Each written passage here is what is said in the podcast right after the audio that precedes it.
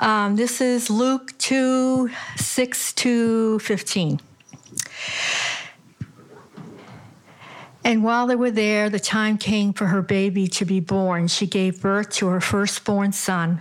She wrapped him snugly in strips of cloth and laid him in a manger because there was no lodging available for them. That night there were shepherds staying in the fields nearby, guarding their flocks of sheep. Suddenly, an angel of the Lord appeared among them, and the radiance of the Lord's glory surrounded them. They were terrified, but the angel reassured them. Don't be afraid, he said. I bring you good news that will bring great joy to all people.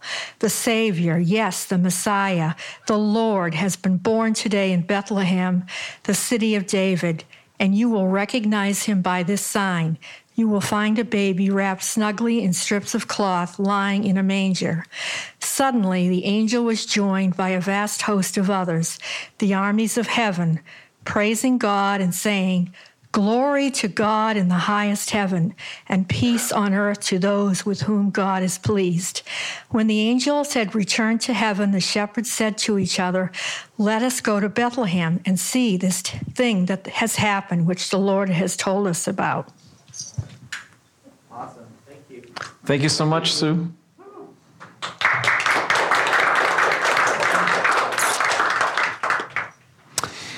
Well, we talked about hope the first week. Second week, we talked about uh, peace. That was last week. And this week, we're going to talk about joy. And uh, I know that this season is a mixed bag for a lot of us here, right? If we're being uh, real, we're, we're kind of experiencing a lot of different emotions depending upon the day. Uh, some days we're feeling really good. Uh, some of us are lucky in that we don't experience a whole lot of emotional up and downs. Uh, some others, we've been blessed with lots of emotions and we feel them. Um, but regardless, we uh, we struggle with difficulties sometimes, and then we have these moments that are really incredible, and uh, and we could experience on any given day um, uh, or in any given season either something really profoundly painful uh, that threatens to rob us of our sort of peace and our joy. So that's real. Um, so, what I want to talk about this morning is joy, but in perhaps a way that's different than um, than what you may have heard, and um, hopefully it's it's fresh and hopefully it's helpful. That's the most important thing. Um, so, uh, defining joy is probably a good place to start. What is joy? What maybe maybe throw out some. It, don't feel the pressure to like. Some some of you are gonna be like, oh my gosh, definition. That'll definitely freeze me up, and I won't have an answer for that.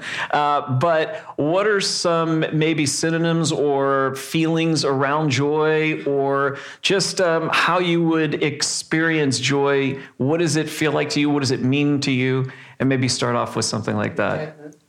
Okay, contentment. Okay, being thankful gives you joy. Absolutely. Yeah. Appreciative? Yeah. Good. What else? Uh, joy is strength. Joy produces strength. Yes. Yes. Very good. What else? Friendship. Friendship? Pleasure. Pleasure. Peace. Peace. Yeah. That to me is important. It's interesting how even even though peace has its own sort of definition, they seem to kind of work together, don't they? Yeah. One seems to build up on the other. If you've if you're feeling full of love, you might also feel a little bit more peaceful, right? You might also feel a little bit yeah. It's it seems like the fruit tend to live together. The fruit that that's the way the Bible speaks of these characteristics as fruit. So what else? Warm fuzzy feeling. I love that. A warm, fuzzy feeling. Thank you for bringing feeling into this, Joe.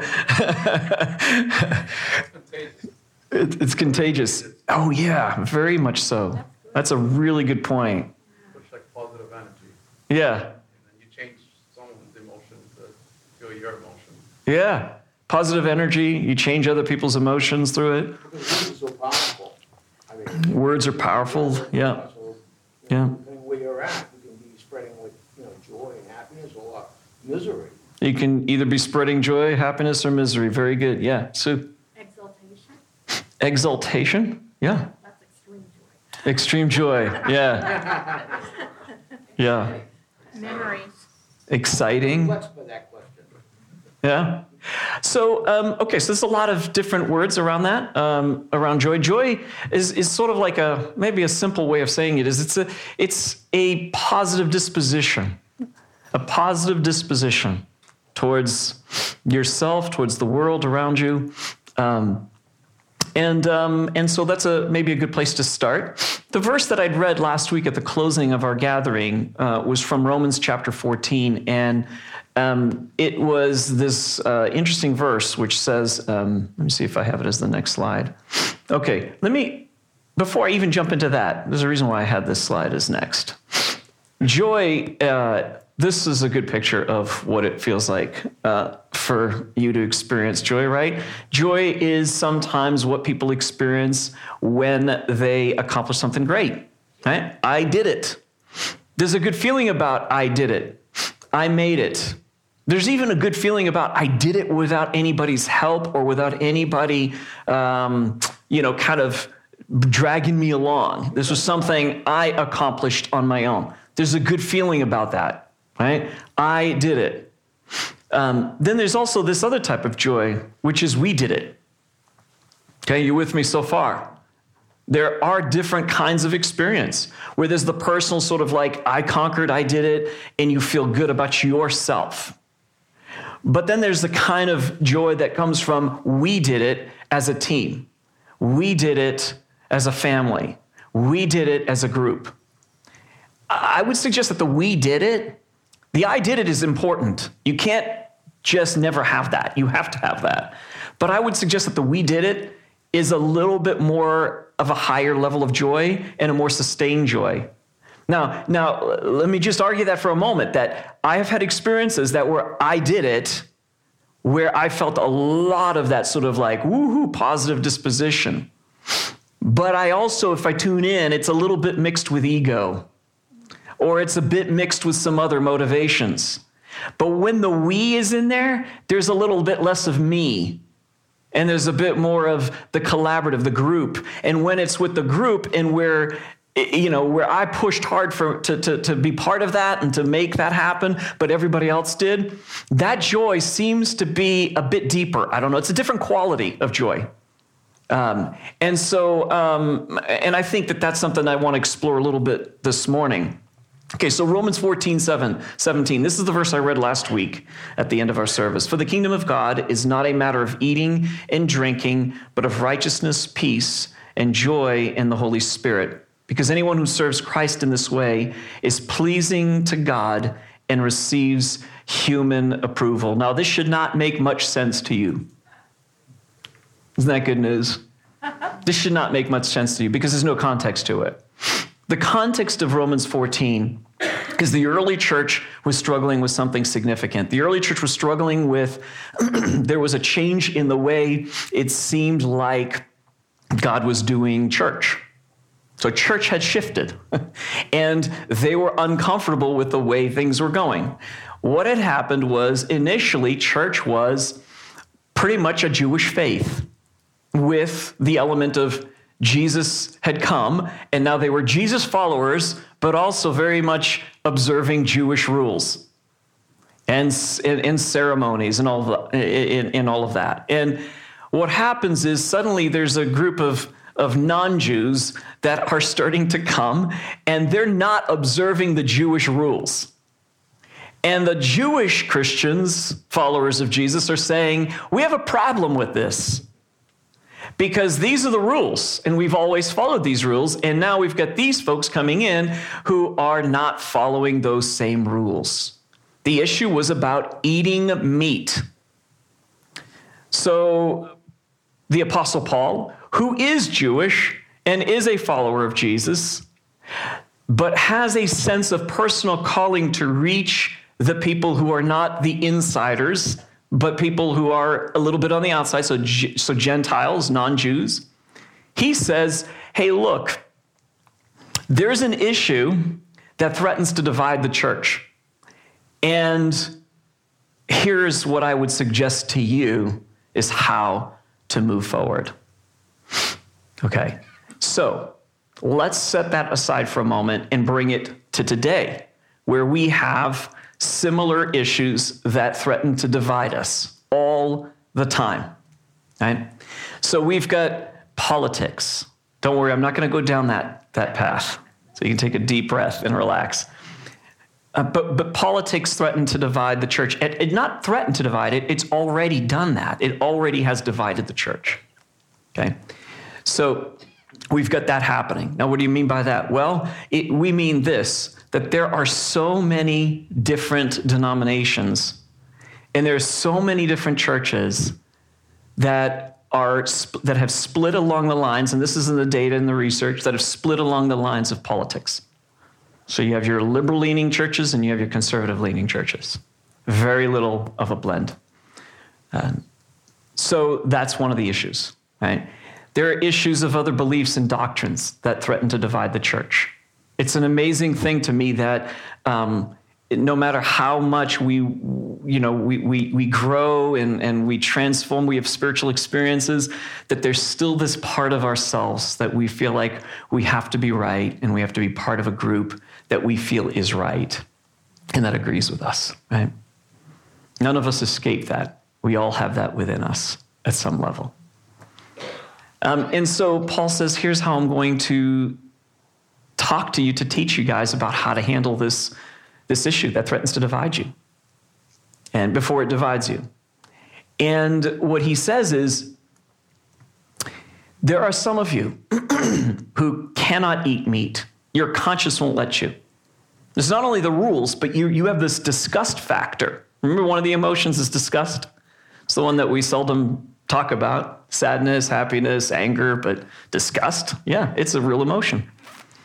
And they were just like, ugh, meat, particularly meat that's been offered to idols or meat that's been, come on, we're Jewish. We don't do that. And, uh, and the Gentiles are like, what's, man, we've been eating meat since we were kids. Like, what's the big deal? And they're following Christ too, we're following Jesus.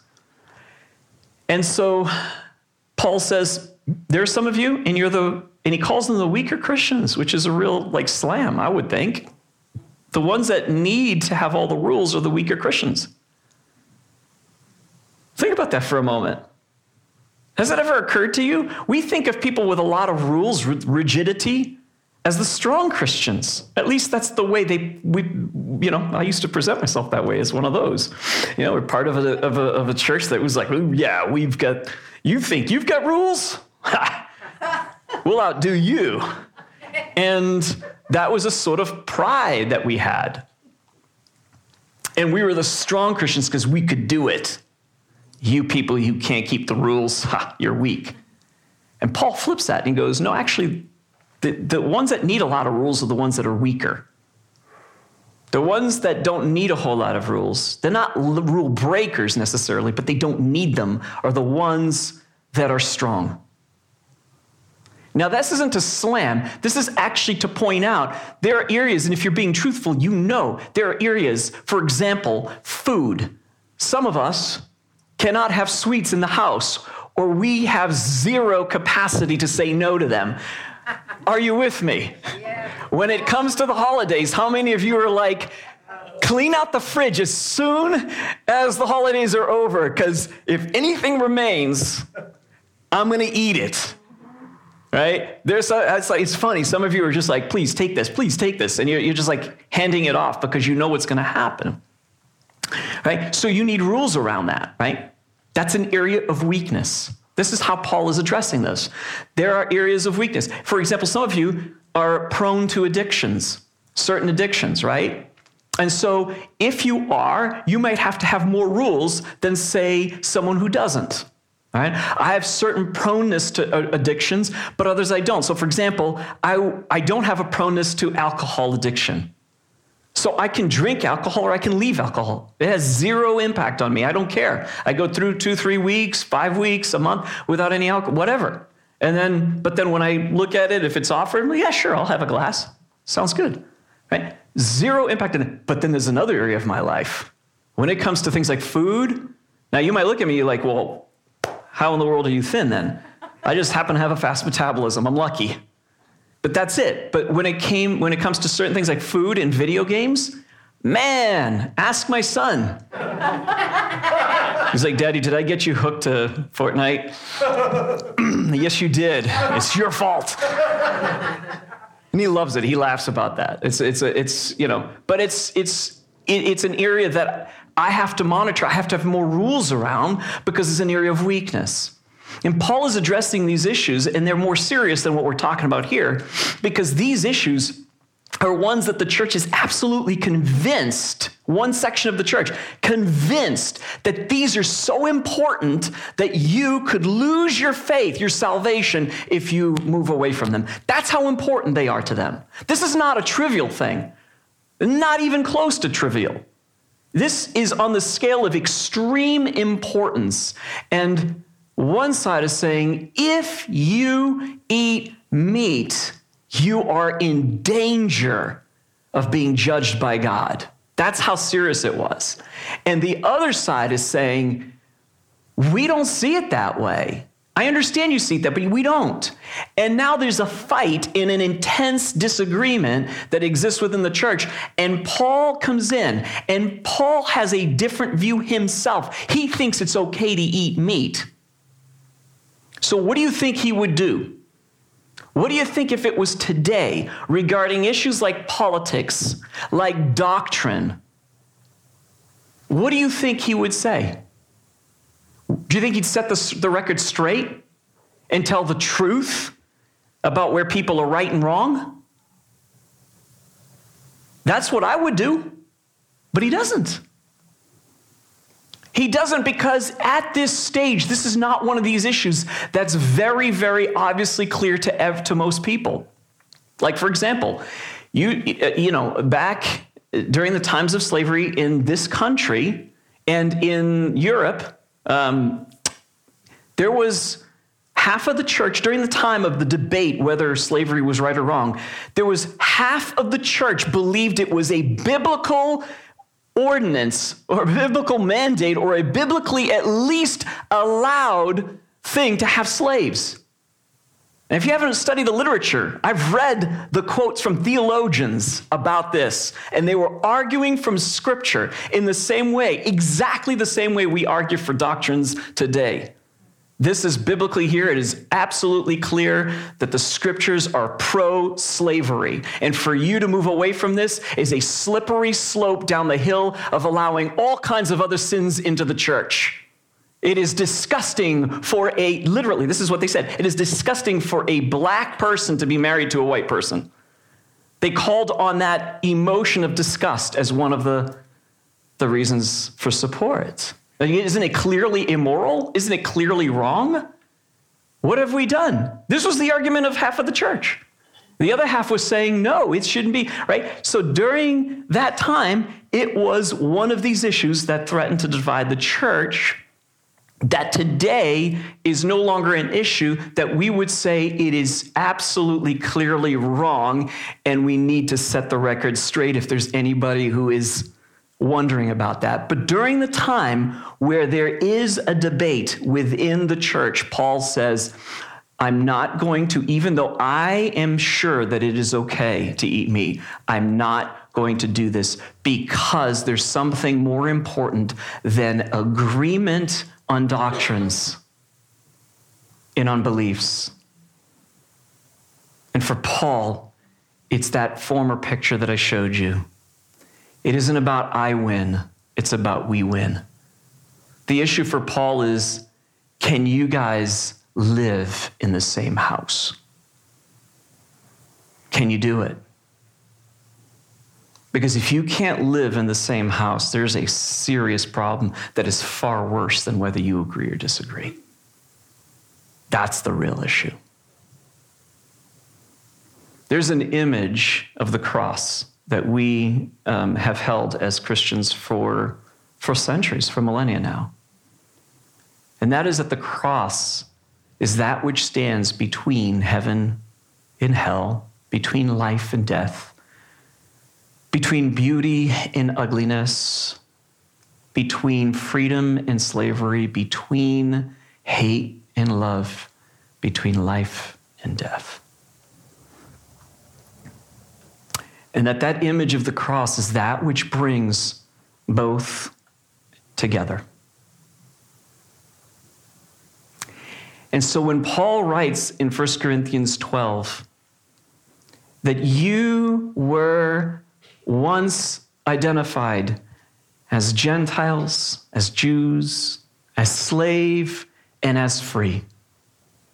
You're all so different. You're all so diverse from each other. You're all so apart, separated from each other. But this is what happened is when you were baptized. You were not baptized into a doctrine or into a religion or into anything. You were baptized into one another, into the body of Jesus Christ. And the body in 1 Corinthians 11 and 12 is, he uses the metaphor of the physical body, that this is how you're to look at each other, is that I am part of you and you are part of me. The same blood that flows through you flows through me because it is the blood of Jesus Christ.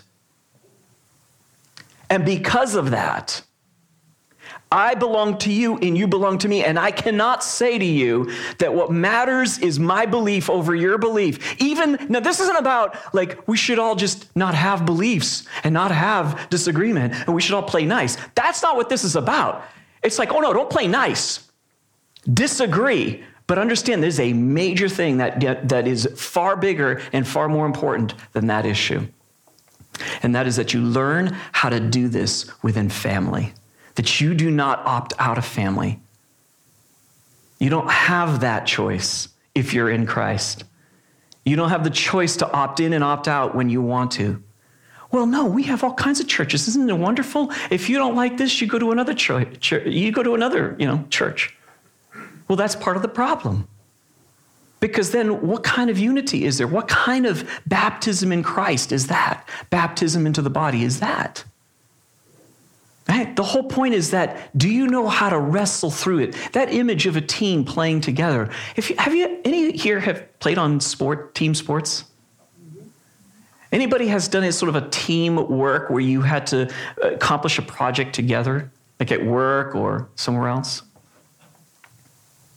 If you've ever done anything over the course of time, you know what it is like when you have that initial kind of surge of like, ooh, we're going to do this, and then you start having disagreements, right?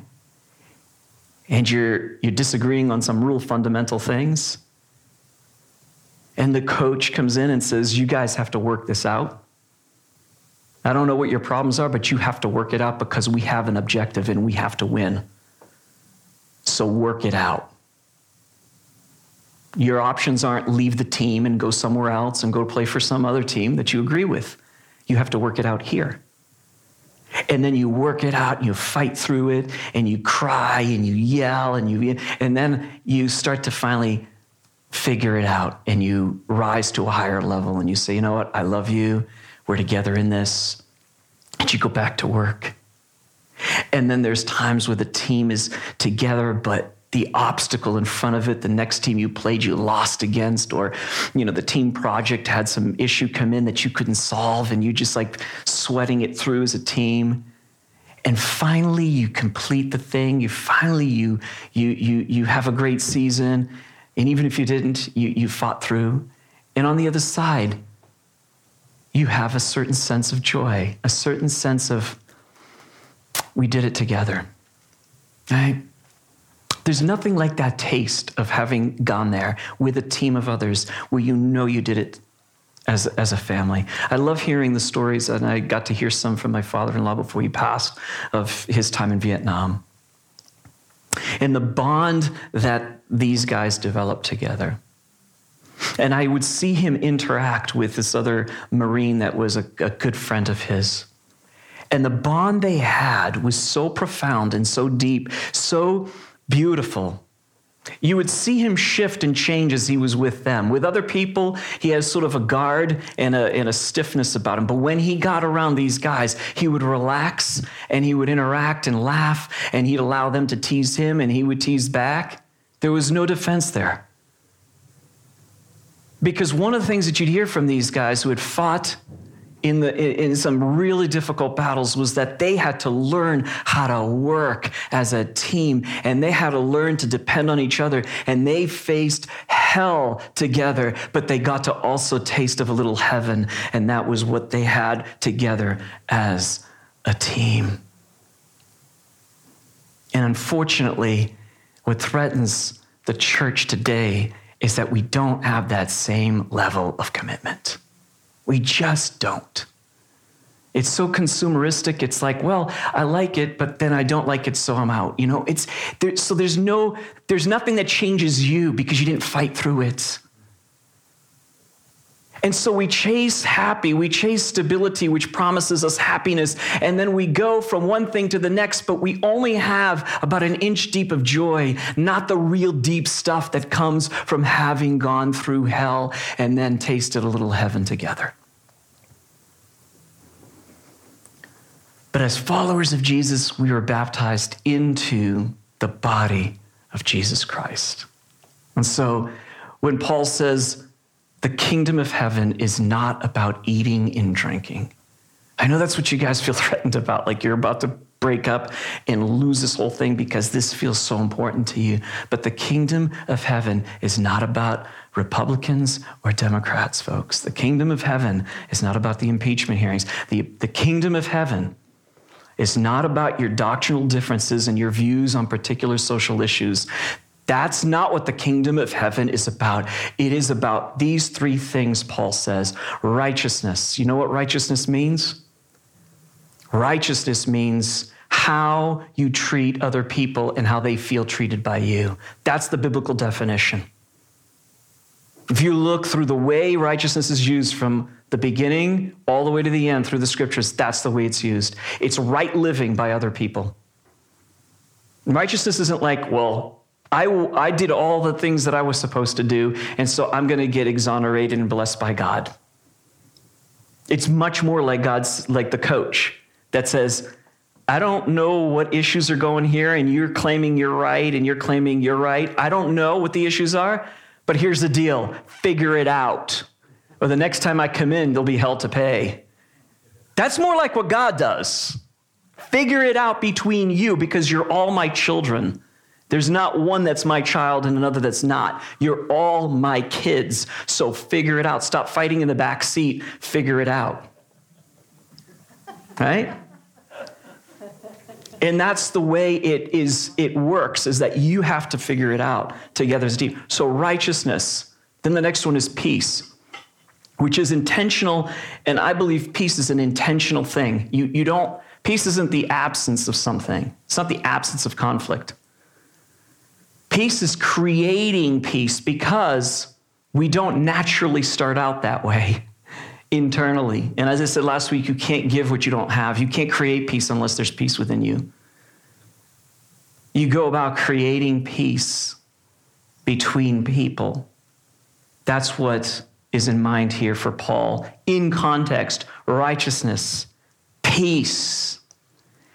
And then he finishes off with joy in the Holy Spirit. You know why he says Holy Spirit? Some people used to, I remember in the charismatic Pentecostal upbringing that I had, it was like, oh, peace and, oh, joy in the Holy Spirit means we're just like bouncing off the walls in church and there's like great music going on. And we're just like, you know, that was the image I had because I grew up that way and that's the way it was kind of communicated. But he's specific. He's very, he's very specific about the language he uses. Joy in the Holy Spirit, because the, the idea of the Holy Spirit is that which unifies us. I mean, the Spirit is, is that which unifies the church. That's the way it's used in, in the New Testament. It brings us together. So, joy when the Holy Spirit has brought us together. And we experience Spirit when we're doing that and there's joy in the Holy Spirit. And I love how he finishes because anyone who serves in Christ in this way is pleasing to God and receives human approval. It's not just like, oh, I'm approved by God because I'm doing the right thing. Yeah, but are you approved by other people? It doesn't matter. It's the truth. I speak the truth. If they don't like it, oh well, they don't like the truth. But I'm speaking the truth, and that's what the loving thing to do is. Yeah, but nobody likes you. Well, it doesn't matter because I'm doing the right thing. Okay. But nobody approves of you and nobody buys into what you're saying. So, what effect are you re- really having? And for Paul, it's like, no, human approval matters. Isn't that interesting? Human approval matters. Otherwise, he wouldn't have put it in here as an important factor. It's both pleasing to God and surprise, surprise. Well, what isn't it? It isn't a surprise because if you've had kids or if you grew up in a family and you were had a sibling or you've heard about this, you, you, you can kind of relate, you know what it's like.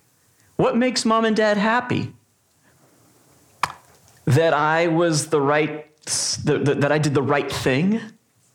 Well, yeah, sure. But what makes them happy is when all five of us who grew up, all five kids, actually got along, which never happened, but actually got along. then it was like, oh, then it pleases God. It pleases mom and dad. And it pleases my siblings because we're getting along. Yeah? Now, here's why. Let me just finish with this. Here's why this is so important. You will never figure out truth entirely. And you will never figure out how to please or serve or live righteously entirely unless it's lived horizontally. You can't have this without this. It's just not going to work. How do you know what truth is? How do you know what right and wrong is? Well, I just know. But how do you know? You know because you have interacted with other people and you've worked through and you've worked hard because your number one commitment is I'm baptized into the body of Jesus Christ. That means I belong to you and you belong to me. There is no longer just me, there's us, there's the we. That makes sense? Jim here. All right, all rise for the benediction. Good morning, everyone. Do not be grieved, for the joy of the Lord is your strength. Nehemiah. This week, as you go out into the holiday chaos, may you remind yourself that the joy of the Lord is our strength. May the beauty of Jesus be reflected in your eyes. May the love of Jesus be reflected in your hands. May the wisdom of Jesus be reflected in your words and the knowledge of Jesus flow from your heart. Remind yourself that your face may be the only face of the reflection of Jesus that someone may see this week. May you reflect him and bless others wherever you go. Amen.